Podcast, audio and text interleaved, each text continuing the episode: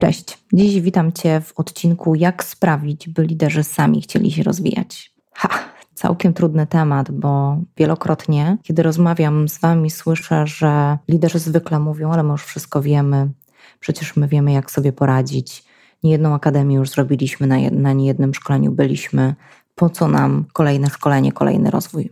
Dziś więc omówię szczegółowo na podstawie naszego rośkowego modelu, modelu 7P, jak tworzyć rozwiązania, które dostarczają wartość i kończą się sukcesem. O ten sukces wszyscy zabiegamy, a więc dzisiaj o tym opowiem. Będę mówić o akademiach rozwoju kompetencji przywódczych i na ich przykładzie przejdziemy sobie dobry przykład i zły przykład. Ostatnio trafiło do mnie bardzo takie zdanie, które mówi o tym, że umiemy rozpoznać, czym jest dobro, dzięki temu, że istnieje zło. Ha!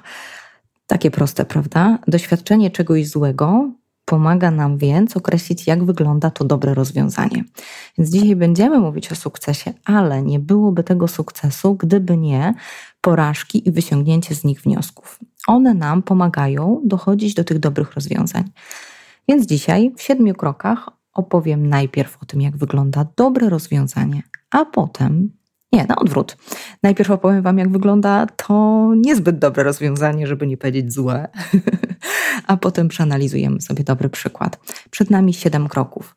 Złap priorytet, określ problem klienta, znajdź pomysł na rozwiązanie problemu, przetestuj prototyp, dostarcz produkt, złap pomiar i wyjdź z planem na kolejne kroki. 7P to więc priorytet, problem, pomysł, prototyp, produkt, pomiar i plan. Na podstawie tego odcinka solidnie zweryfikujesz lub zaplanujesz ze mną swoją Akademię Lidera i kolejne kroki do tego, by zakończyła się sukcesem. No to co? Działamy i jedziemy. Cześć! Nazywam się Joanna Rosiek i witam Cię w podcaście Na Zmianę Jestem pionierką podejścia Agile w biznesie i HR w Polsce i certyfikowaną change managerką. Na co dzień jestem fanderką marki Rosiek Solutions. To zwinny zespół konsultantów, który od wielu lat pomaga organizacjom wdrażać z sukcesem nowoczesne rozwiązania i innowacje. Jeśli szukasz prostych i skutecznych narzędzi menedżerskich i chcesz znaleźć odwagę, by wdrażać zmiany w biznesie, jesteś we właściwym miejscu. No to co? Na zmianę.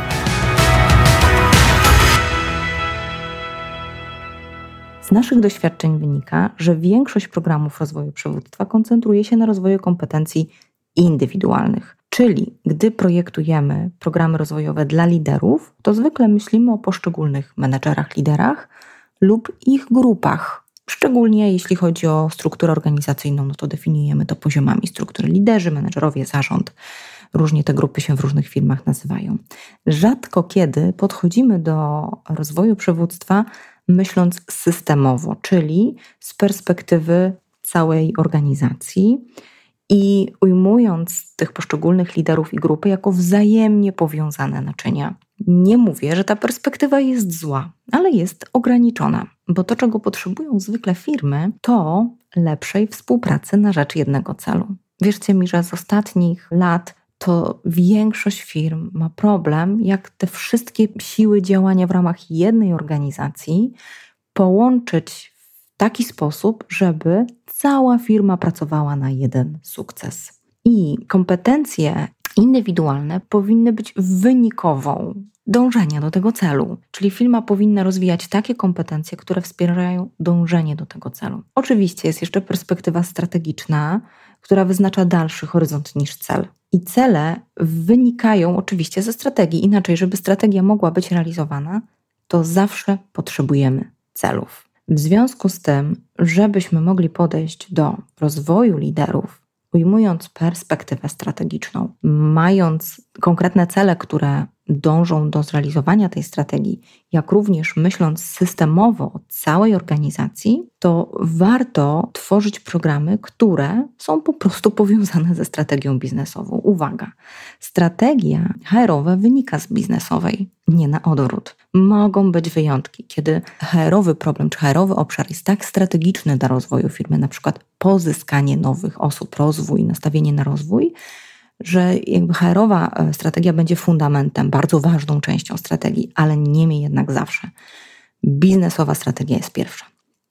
I tu przejdę przez nasz model 7P, bo on poprowadzi cię krok po kroku do tego, czego potrzebujesz. Oczywiście mówiłam wcześniej o tych siedmiu krokach, teraz je troszkę rozwinę, zanim przejdziemy do konkretnych przykładów. Punkt pierwszy: czym jest priorytet? Jaki jest Twój cel biznesowy? To jest pierwsze pytanie, czyli nawiązując do tego, co mówiłam wcześniej, co jest tym biznesowym najważniejszym aspektem do osiągnięcia, na przykład w tym, w tym roku, w danym cyklu. I co w związku z tym jest dla nas priorytetem. I oczywiście, jak macie pewnie tego świadomość, cele biznesowe są zazwyczaj szerokie, dlatego niezwykle ważne jest koncentrowanie się na priorytetach w ramach danego celu. Nie ruszaj więc dalej, póki nie będziesz miał, miała pełnej świadomości a i alignmentu z biznesem w ramach całej organizacji, co jest celem biznesowym i co jest priorytetem.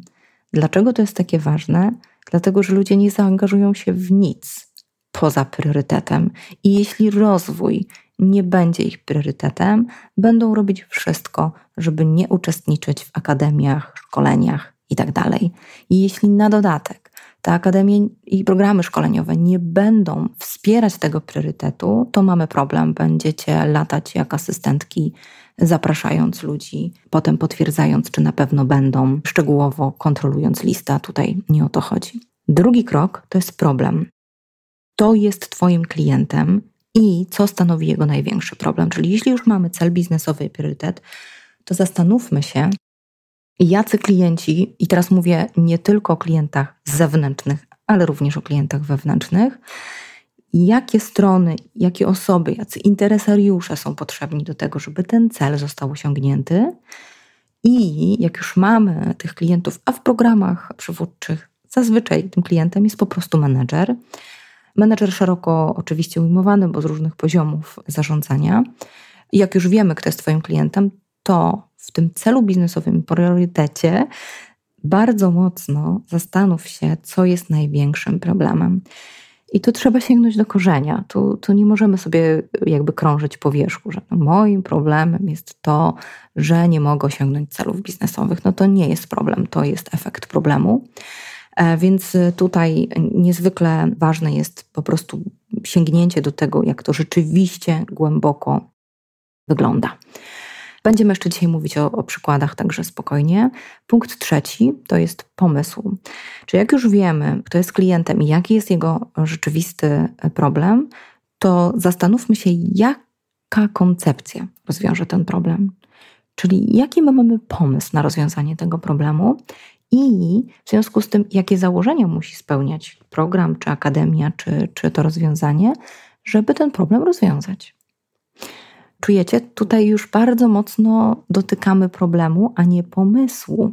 Tak? Sam pomysł jest wynikiem rozwiązania jakiegoś problemu. Czy sam pomysł wynika z tego, że chcemy rozwiązać jakiś problem.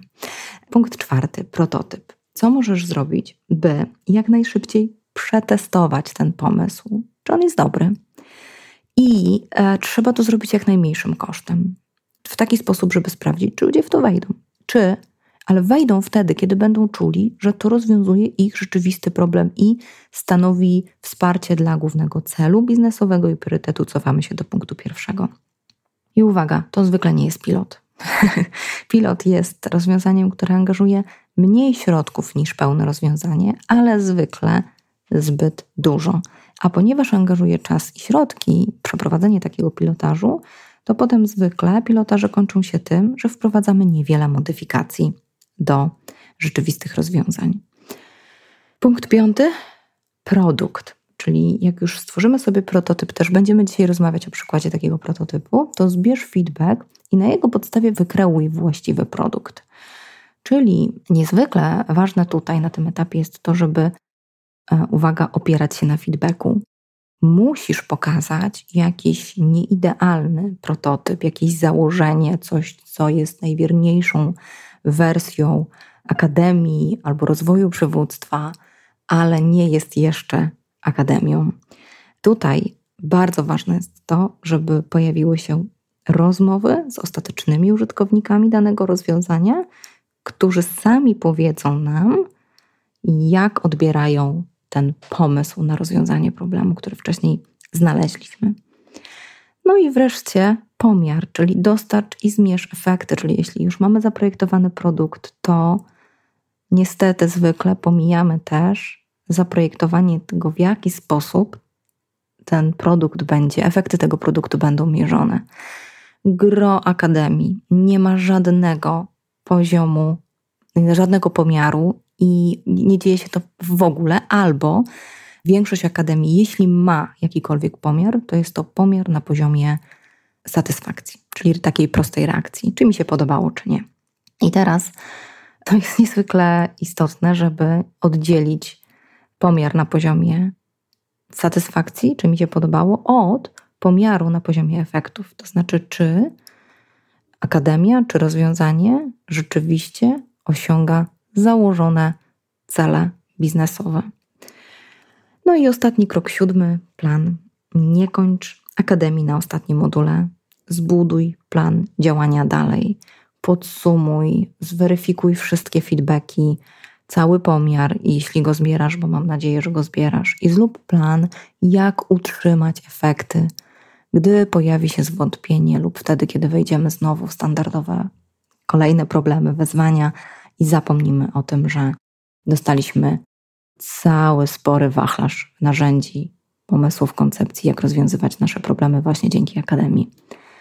Większość rozwiązań niestety nie koncentruje się na utrzymaniu, a jedynie na dostarczeniu. Dobra, mamy 7 punktów. No to co? Tak jak obiecałam, jedziemy przez przykład negatywny.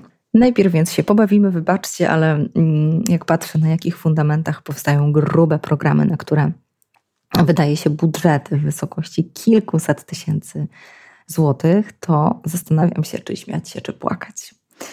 Tak, wiem, to nie jest śmieszne. W takich niestety negatywnych przykładach to wygląda to tak. Widzimy, że leadership wymaga rozwoju przywództwa. Na przykład, że, że, że nasze przywództwo kuleje, że nie, nie wspieramy w żaden sposób zespołów, że jakby wszelkie interwencje przywódcze no kończą się zamiast sukcesem, na przykład kolejnymi odejściami, spadają nam wyniki i no co robimy? Zlecamy działom HR dostarczenie Akademii Lidera, no bo jakby leadership trzeba rozwijać, no to w takim razie takim pomysłem na rozwój jest Akademia Lidera robimy. Jak definiujemy cel? No potrzebujemy Akademii Lidera. Co jest naszym priorytetem? Żeby była dostarczona w październiku. Tak, przypominam, że to jest termin a nie priorytet, ale jakoś widzę bardzo często na, na konsultacjach, że gdy mam spotkania z klientami pada to pytanie, co jest priorytetem, to zazwyczaj pada odpowiedź, no żeby była na czas i, i, w budżecie i żeby był jeszcze efekt wow. Niestety. Co więc e, robi HR? Co mądrzejszy, mm, HR robi badanie potrzeb, ale zwykle niestety to badanie wygląda tak, że pada sakramentalne pytanie, na jakie szkolenia chciałbyś pojechać. I tu jest pies pogrzebany, bo łapie się za głowę, bo to nie jest badanie potrzeb. To jest badanie pomysłów na realizację potrzeb. Kropka. I tu się trzeba zatrzymać, bo jeśli ktoś ma jakąś potrzebę biznesową, to za tym stoi jakaś strategia, bo jeśli mamy potrzebę rozwojową, to zwykle widzimy jakąś strategię na zaspokojenie tej potrzeby. I szkolenie o danej tematyce jest strategią zaspokojenia potrzeby, a nie potrzebą. I jeśli definiujemy w naszym badaniu w cudzysłowie potrzeb takie pytanie, jeśli definiujemy właśnie szkolenie, na które chcieliby ludzie pojechać, no to mamy koncert życzeń. Ja to lubię nazywać wielką czwórką albo wielką piątką, czyli zwykle ludzie, co nam zgłaszają w takim badaniu potrzeb. Po pierwsze, szkolenia twarde, czyli wiedzówka, narzędziówka, wszystko, co jest takie merytoryczne, prawda? To jest standard. Dwa, szkolenia z komunikacji, bo ludzie widzą symptomy problemów, na przykład w tym, że są silosy, brak komunikacji, więc szukają na poziomie symptomów, a nie źródeł problemów. Worek, taki, takie, taka komunikacja i szkolenie z komunikacji to jest worek, który kryje 100, a nawet 1000 innych problemów. W całej mojej kilkunastoletniej karierze zdarzyło mi się raz, że przyszedł klient i poprosił o szkolenie z komunikacji, a dokładnie z feedbacku. I ono celowało w dobrze zdiagnozowany problem. Większość to absolutny worek. Na przykład są konflikty w zespole, szkolenie z komunikacji. okazuje się, że trzeba byłoby popracować nad zaufaniem i współpracą w zespole. Brak fundamentalnych umiejętności zarządzania ludźmi, szkolenie z komunikacji. A okazuje się, że trzeba byłoby wypracować oczekiwany paradygmat zarządzania i połączyć go z kompetencjami. I szkolenia, trzecie to szkolenie z autoprezentacji. Mam problem z przekonaniem ludzi do zmian, z tym, żeby chcieli robić to, co powinni robić, więc zrobię lepszą prezentację, lepsze expose i, i zadziała. I czwarty obszar, który zwykle ludzie zgłaszają, no to zarządzanie stresem, no bo wszyscy wiedzą, że czasy trudne, dużo się mówi o mental health czy o well-being, no to to przejdzie, prawda? I nie wyjdzie, że sobie nie radzę, no bo jakby wszyscy tego doświadczamy, jest na to moda. I to jest wielka czwórka. Czasem w niektórych filmach zdarza się, że jest jeszcze wielka piątka, czyli do tej czwórki dochodzi piąty. I co to jest?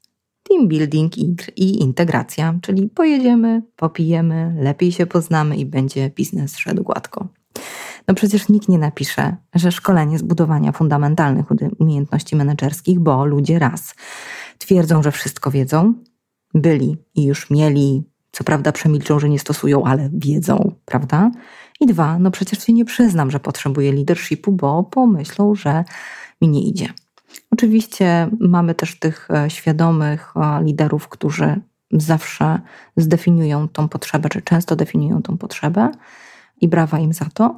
Natomiast zdecydowana większość no po prostu nie będzie, nie będzie tego, tego definiować. Na podstawie takiej analizy, wybaczcie, ale drżę na określenie analiza potrzeb do tego typu podejść. HR szuka sobie w necie poznajomych, często z polecenia, rozwiązań, czyli szuka dostawców akademii, firm szkoleniowych i sprawdza, która ta akademia wygląda fajnie i ma te tematy, które ludzie zgłosili, prawda? Czyli więc zbiera oferty, żeby był efekt wow, chce mieć sukces, chcieli, zgłosili, to im damy. Problem polega na tym, że w tym koncercie życzeń nie da się zaspokoić wszystkich potrzeb. Coś trzeba wybrać, więc będą zadowoleni i niezadowoleni. Zadowoleni będą ci, którzy znajdą tam tematy, które zostały określone, a niezadowoleni to będą ci, którzy nie znajdą swoich tematów. I teraz, jak wygląda proces? Decydenci zwykle określają, że przyjdźcie do mnie z trzema propozycjami, z nich wybiorę finalną wersję albo z jednym konkretnym rozwiązaniem. Ci odważniejsi, bardziej ufający swoim zespołom HR. A ja pytam, czy była określona z decydentem i kluczowymi interesariuszami, wybaczcie trudne słowo, definicja sukcesu? Czy zastanowiliśmy się, po czym poznamy, że Akademia Lidera odniesie sukces i czy mamy określone kryteria wyboru? Zwykle nie. Jeśli już, to jest to jakiś budżet albo właśnie ta tematyka. I gdy na konsultacjach pytam, po czym poznacie, że programy zakończą się sukcesem, to co zwykle słyszę? O, dobre pytanie. I długa cisza. A potem nie zgadniecie, że będzie na czas i ludzie będą zadowoleni. I ja rozumiem, że jakby to jest ważne, żeby rozwiązania były na czas i ludzie byli zadowoleni. Ale umówmy się, my nie prowadzimy biznes po to, żeby być zupą pomidorową tudzież nutellą i nie będą nas wszyscy lubić i nie wszyscy będą zadowoleni. Czasem jest tak, że trzeba ludziom pokazać, że rozwiązania, których by nigdy nie wskazali, rozwiążą ich problemy. No więc jaki jest efekt? HR dostaje więc stos łudząco do siebie podobnych programów, ale w żaden sposób nieporównywalnych. E, I bardzo często zdarza mi się spotykać na tym etapie zagubionych HR-owców, całe działy HR zarzucone ofertami, robią serię spotkań i rozmów z dostawcami, poświęcając na to czasem miesiąc lub miesiące lub jeszcze więcej pracy i w końcu pada traf na te trzy jakieś oferty, które przedstawiają zarządowi. Są już tak zmęczeni, że cieszą się, że zarząd w ogóle cokolwiek wybierze i że się w ogóle zdecyduje na rozwój, bo wiadomo, że trzeba się rozwijać. A budżet duży, więc nie jest to takie oczywiste, żeby przekonać do tego zarząd. I ten na podstawie przygotowanych informacji wybiera jedną lub dwie i z nimi kontynuuje rozmowę. Bądź też po prostu wybiera. Jedziemy z takim programem i dziwimy się, że finalnie nie przynosi efektów. Ludzie nie chcą w nim uczestniczyć, są rozczarowani, że to nic nie daje, że odrywamy ich od pracy, że kolejne wyjazdy i mają generalnie serdecznie dość kolejnych herowych rozwiązań. Albo i wcale nie lepsza opcja. Ludzie są nawet zadowoleni, no bo były jakieś ciekawe treści. Wzięliśmy trochę trenerów, którzy zrobili show, ale finalnie i tak nic się nie zmienia, bo nikt nie określił celu biznesowego priorytetu, nie określił definicji sukcesu, nie określił dobrze problemu rozwiązania, nie stworzył formuły, która celuje na rozwiązanie tego problemu, nie zmierzył wyników, a jedynie satysfakcję czy wrażenia ogólne, o których już wcześniej mówiłam. I tak jedziemy na błędach lub niejasnych założeniach, marnując budżet, czas, a nawet ludzi, bo a, sfrustrowani a, i uświadomieni w tej akademii w końcu odchodzą. Czyli dajemy im wiedzę w programach, wiedzą jak powinno działać, widzą, że tu tak nie działa, no i idą dalej. No, piękna wyprawka na zmianę, tylko nie taką, jakbyśmy chcieli. Dobra, pobawiliśmy się, to teraz poprawna droga, chociaż tak prawdę powiedziawszy, dla mnie to dopiero jest e, zabawa, ale taka bardzo pozytywna zabawa w e, kreowanie z pasją rozwiązań, które absolutnie aktywują zmiany. Mój pierwszy galopowy talent to jest aktywator zmiany, więc jak tylko mamy szansę dostarczać rzeczy, które celują rzeczywisty problem i dają rozwiązania na te problemy, a tak wygląda większość naszych realizacji, to zapala się we mnie pasja twórcza i niezwykła radocha. Ten pozytywny przykład to. Słuchajcie, może zacznę od tego. Mądry prezes, mądry HR wie, że jeśli ma dobry leadership team, czyli dobrą grupę zarządzającą, to mamy 80% zadań i problemów, które rozwiązuje ten management za prezesa. A w zasadzie po to, żebyśmy wspólnie mogli osiągnąć jakiś biznesowy cel, bo to nie jest przecież kółko wzajemnej adoracji prezesa. Ja mam nadzieję, że macie okazję pracować w tych firmach, gdzie ten cel i strategia jest jednak kierunkiem dobrze określony cel i strategia. Prezes więc może w takich firmach, gdzie mamy mocny leadership, zająć się tymi 20%, które przynoszą najwięcej efektów. Zwykle są to tematy strategiczne, czyli rynek, klienci, wartość, jaką dostarczamy, oraz budowanie systemu, czyli dobrze działającej firmy, która tę wartość będzie dostarczać konkurencyjnie. Żeby tak było, Twoi menedżerowie muszą mieć odpowiednie kompetencje, czyli fachową wiedzę i uznanie. O tym, jak, jak dobierać ludzi do zespołu zarządzającego, mówiłam w e, odcinku Jesteś tak mocny jak Twój zespół zarządzający. I teraz, żeby nie było znowu teoretycznie, bo przeszliśmy sobie już przez omówienie modelu, to opowiem na przykładzie. Dla jednego z naszych klientów jednym z fundamentów strategii była digitalizacja, czyli transformacja cyfrowa. Zauważyli, zresztą w ogóle jeszcze się odniosę, że zdecydowana większość naszych klientów ma w tej chwili to wyzwanie, zauważyli, że większość zmian, które będą wdrażać, to będą projekty złożone, wymagające z jednej strony przywództwa, z drugiej strony delegowania odpowiedzialności niżej i oczywiście te wyzwania będą związane z rozwiązaniami cyfrowymi. Niżej, czyli tam, gdzie, gdzie powstają rozwiązania cyfrowe. E, historycznie problemem firmy było to, że była zbudowana na silnym liderze. Styl, który w latach 90. sprawdzał się świetnie. Jeśli mamy liderów w wieku 60, to 60 lub wyżej, to, to może być absolutnie pewni, że takie mają doświadczenie. I słuchajcie, to naprawdę się świetnie sprawdzało. Wysyłało się prezesa do izb i instytutów i się szkoliło. Nie było na polskim rynku wiedzy merytorycznej, wiedzy praktycznej, jak zarządzać. Więc on przyjeżdżał wyedukowany i edukował, wdrażał, a ludzie robili tak, jak kazał. Na tamte czasy, gdzie nie było dostępu do wiedzy, nie było internetu, nie było kursów online. To był świetnie działający styl. Dziś, gdy wyzwaniem jest digitalizacja i jeszcze mamy szeroki dostęp do rozwiązań pod tytułem ChatGPT i wszelkich kursów, na kliknięcie jedno, a na szczycie stoi pokolenie, którego grzechotka, gdy byli dziećmi, nie miała procesora, to to pokolenie nie ma pojęcia, czym jest innowacja w digitalu. Oczywiście nie chcę wkładać tutaj całego pokolenia, bo wiem, że są ludzie i mam nadzieję, że mnie słuchają, którzy mają te lata i przeszli przez nie jedną innowację i chwała im za to. Większość jednak nie dochodziła do rozwiązań z zespołem poprzez serię eksperymentów. Zwykle sami ewangelizowali niewyedukowaną szarą masę. No wybaczcie, ale Już się trochę znamy, więc wiecie, że lubię nazywać rzeczy po imieniu, a nawet uwypuklać pewne problemy, by było to dla nas bardzo obrazowe. Tak to wyglądało. I teraz przejdźmy razem sobie rośkowy model 7P, by wypracować rozwiązanie. Oczywiście przejdziemy go w skrócie, bo gdy uczymy zespoły działać zwinnie, to takie przejście z nami modelu, żeby wykreować jakieś zwinne rozwiązanie, to zwykle kwartał. Oczywiście nie mówimy tutaj o akademii, stworzenie akademii wokół tych założeń to jest zdecydowanie szybszy czas. Zwykle pomagamy to robić firmom w ramach miesiąca. Po takim oczywiście projekcie, który trwa z nami kwartał, w większym projekcie to zespoły są w stanie samodzielnie stosować ten model zdecydowanie sprawniej. Zaczynamy. Pamiętacie punkt pierwszy? To był?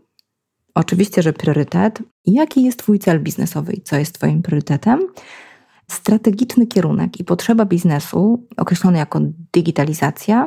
Oczywiście robią to, żeby nie zginąć, więc cel jest ważny co jest priorytetem. Nauczyć ludzi przywództwa, które oddaje odpowiedzialność zespołom na kreowanie konkretnych rozwiązań, nie za wszystko oczywiście. Liderzy w tej firmie wciąż będą wyznaczać kierunek, przewodzić zmianą. Pamiętacie leading change, a nie managing change? I oczywiście wspierać innowacyjność. O, to jest bardzo duży worek w ogóle, jak wspierać innowacyjność. Mamy więc strategiczny cel, czyli digitalizacja i problem przewodzić w taki sposób, żeby odpo dawać odpowiedzialność zespołom, które kreują konkretne rozwiązania. Drugi krok problem. Kto jest Twoim klientem i co stanowi jego największy problem? Oczywiście w tej sytuacji tutaj e, klientem jest zarówno zarząd, który uczy się takiej struktury odpowiedzialności, w której deleguje się niżej. W Rośku pracujemy takim modelem Golden Circle, oczywiście za, za Simonem Zniakiem. I mamy poziom why, how i what w kontekście struktury odpowiedzialności. I o, nawet sobie pomyślałam, że, że najprawdopodobniej nagram o tym osobny odcinek. Największy problem to więc ludzie, którzy mają utrwalone nawyki związane z zarządzaniem hierarchicznym i tak zwanym stylem nakazowo-rozdzielczym. Czyli menedżer mówi, pracownik wykonuje, pokłosie tayloryzmu, który też definiowałam w pierwszym odcinku. I taki cel biznesowy, który określiliśmy sobie wcześniej, digitalizacja, generuje też drugi problem, bo to jest brak narzędzi do pracy digitalowej i hybrydowej, bo spora część firm no po prostu nie, nie ma jeszcze nawet dostosowanej infrastruktury. I akademia więc musi otwierać ludzi na narzędzia digital. Dlaczego? Dlatego, że wypracowanie wspólnie rozwiązań często jakby wiąże się z tym, że muszą na tym pracować cross-funkcjonalne zespoły, zespoły, które łączą jakby współpracę w ramach różnych e, działów. I jeśli pracujemy na jednym flipcharcie i karteczkach, to to może być mało efektywne. Lepiej tą pracę właśnie przenieść do tej przestrzeni twórczej, online'owej. My tu bardzo lubimy e, Miro, czyli po polsku mówiąc Miro, takie narzędzie, które pomaga kreować rozwiązania online. E, punkt trzeci, mm, jeśli mamy problem, no to pytanie, jaka koncepcja rozwiąże ten problem, jakie założenia musi spełnić program, żeby ten problem rozwiązać. I skoro mamy rozwijać kompetencje liderskie w takim właśnie wydaniu, jak powiedziałam wcześniej, to po pierwsze sprawdzi się akademia hybrydowa, która sama w sobie przekonuje do, do tych narzędzi i gdzie menedżerowie zrozumieją ewolucję stylu zarządzania, czyli z jednej strony zrozumieją, jak zarządzają teraz, do czego dążymy i jakie stoją za tym przełomy, jakie konkretnie kroki muszą wykonać, by się transformować w tym kierunku przywództwa, które nazwalibyśmy sobie stylem takim empowerment, czyli uprawa macniejącym, dającym moc do tego, żeby kreować konkretne rozwiązania, może tak rozkładając to na czynniki pierwsze. Musimy więc to połączyć z budowaniem współpracujących zespołów na rzecz innowacyjnego celu oraz z formułą, która będzie służyć temu, żeby te rozwiązania wypracowywać. No prototyp. Mamy już pomysł, no to zamiast wdrażać tą akademię, musimy jeszcze przejść przez krok prototyp, żeby sprawdzić, czy rozwiązanie, które wymyśliliśmy, faktycznie będzie celować w problem. I teraz to pilot nie jest na tym etapie, mówiłam o tym wcześniej. Mm, tutaj nie mamy angażować budżetu, mamy albo możemy na przykład zaangażować jakieś 10% budżetu akademii. Nam się tutaj sprawdza świetnie formuła focus group. My w Rośku oczywiście robimy też dla klientów takie focus grupy, nazywamy taki krok warsztatem Discovery. Celem tego kroku jest pogłębienie rozumienia problemu klienta wewnętrznego w kontekście wartości, którą mamy dostarczyć dla niego, oczywiście w kontekście wcześniej zdefiniowanego problemu, celu biznesowego, priorytetu itd., tak czyli te wszystkie trzy kroki, które sobie przeszliśmy. Na przykład, jakie wyzwania ma kadra zarządzająca, by być bardziej konkurencyjnym na rynku? Z jakim konkretnie problemem się spotyka? Drugim ważnym celem takiego kroku jest sprawdzenie, czy nasze założenia i czy koncepcja akademii rozwiąże te problemy. Pogłębiamy więc z naszymi menedżerami diagnozę oraz rozwiązania, które zwykle na takich fokus grupach uczestnicy sami wskazują. Na przykład u jednego z naszych klientów na wszystkich grupach fokusowych z różnych poziomów organizacyjnych pojawiło się absolutne przekonanie, szeroko dyskutowane, że Akademię powinna przejść cała kadra łącznie z zarządem i wszyscy powinniśmy uzgodnić, jak chcemy podejść do zarządzania ludźmi, ponieważ liderzy często ze średniego szczebla doskonale wiedzieli, jak powinni zarządzać, ale nie byli w stanie się przebić z takim delegującym stylem, bo od góry dostawiali ciągle gotowe instrukcje do wykonania, czyli ten nakazowo-rozdzielczy styl nawykowy. I trudno się dziwić naszym liderom z ogromnym doświadczeniem, że by działali inaczej, no bo przecież to się zawsze sprawdzało. W taki sposób powstała Akademia Dwupoziomowa, czyli zarząd i kadra zarządzająca z założeniem, że mamy doprowadzić do uspójnienia stylu zarządzania, a dopiero potem narzędzia i umiejętności, oczywiście wynikające z tego, do czego zmierzamy. Takie podejście, kiedy zbieramy ludzi na, na fokus grupę, dyskutujemy o problemie, o założeniach, robimy pogłębioną diagnozę, pozwala przetestować założenia, a nawet bardzo często osiągamy też taki cel, że właśnie ludzie kreują z nami w bezpieczny sposób, wypowiadając się e, własnymi słowami bardzo konkretne rozwiązania. I co więcej, są już zaproszeni do, do współtworzenia tego rozwiązania, angażujemy ich już z zupełnie innego poziomu na wczesnych etapach, są usłyszeni w swoich problemach i wszystko to, o czym mówiłam w pierwszym odcinku, jak angażować ludzi naprawdę do zmiany, jest zaopiekowane. Oczywiście to jest jeden z przykładów prototypu, jeśli potrzebujesz to zrobić szybciej, nie masz nie wiem, dodatkowych środków, czyli tego symbolicznego 10% budżetu całej akademii, żeby zaangażować się w takie fokus grupy, to jednym z przykładów prototypu i testowania założeń jest stworzenie takiej koncepcji w formie PDF i przejście się po kilku liderach, menedżerach, najlepiej indywidualnie, żeby omówić, słuchaj, jak gdyby akademia była stworzona w taki sposób, to czy to faktycznie celowałoby w Twoje problemy, pokaż ścieżkę założeń, jaką szłaś, szedłeś e, w, kreując tę akademię i bądź otwarty na feedback, nie dyskutuj z tym feedbackiem, po prostu słuchaj i chłoń całym sobą, całą sobą wszystko, co, co powiedzą liderzy. Idźmy dalej. Punkt piąty. Produkt. Zbierz feedback i na jego podstawie wykroju właściwy produkt. No okej, okay, no to wiecie co, sęk w tym, że jak zrobimy dobrze kroki 1-4, to tu idzie już z górki. Znaczy my już wiemy, co trzeba dostarczyć. Ludzie nam to powiedzieli, jak wygląda ten produkt, są z nami na pokładzie. W zasadzie, mm, kiedy wspieramy tutaj klientów na tym kroku, to mm, taki zebrany, bardzo szeroki feedback uporządkujemy e, według kompetencji i tak powstają konkretne moduły i zakres akademii, nazwane językiem klienta. I wiecie co, nie ma tej całej takiej zabawy, którą mm, niestety często widzę na, na poziomie ofertowania. No, niech nam pani tutaj da takie moduły, takie, które mają takie fajne nazwy, takie niech robią efekt wow. I wiecie, co wam powiem? Taki efekt wow robią nazwy, które nie są wymyślanymi nazwami, tylko wynikają z tego, jak to rzeczywiście nazwali ludzie. Żeby oni to nazwali, my nie możemy ich złapać w przejściu krótką ankietą. Powiedz mi, na jakie szkolenia chcesz jechać. Musimy to wszystko połączyć z perspektywą biznesową, ze strategią i z ich problemem. Mam nadzieję, że już widzicie, jak nawiązuję cały czas do tych konkretnych wcześniejszych kroków. Szósty krok, czyli pomiar, dostarcz i zmierz efekty. Taka mała podpowiedź, żeby zmierzyć efekty, trzeba zrobić pomiar przed, w trakcie i po oraz użyć odpowiednich narzędzi. No i oczywiście mierzyć efekty, a nie satysfakcję, czyli subiektywne odczucia. Mówiłam o tym wcześniej.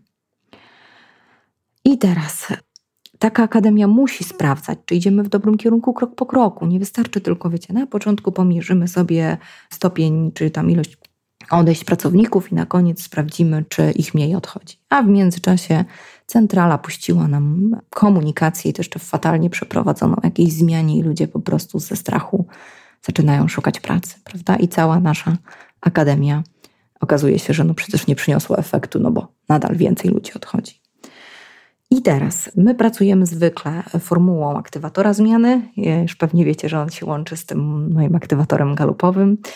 Po każdym module określamy sobie konkretne kroki do wdrożenia, a potem mierzymy, jakie wyniki ludzie osiągnęli dzięki temu, że te kroki zastosowali. Czyli dzięki temu, że działali po nowemu, a nie tak jak do tej pory. No dobra, mamy pomiar. No i ostatni krok, plan. O czym mówiłam wcześniej, nie kończ akademii na ostatnim module. Zbuduj plan działania dalej.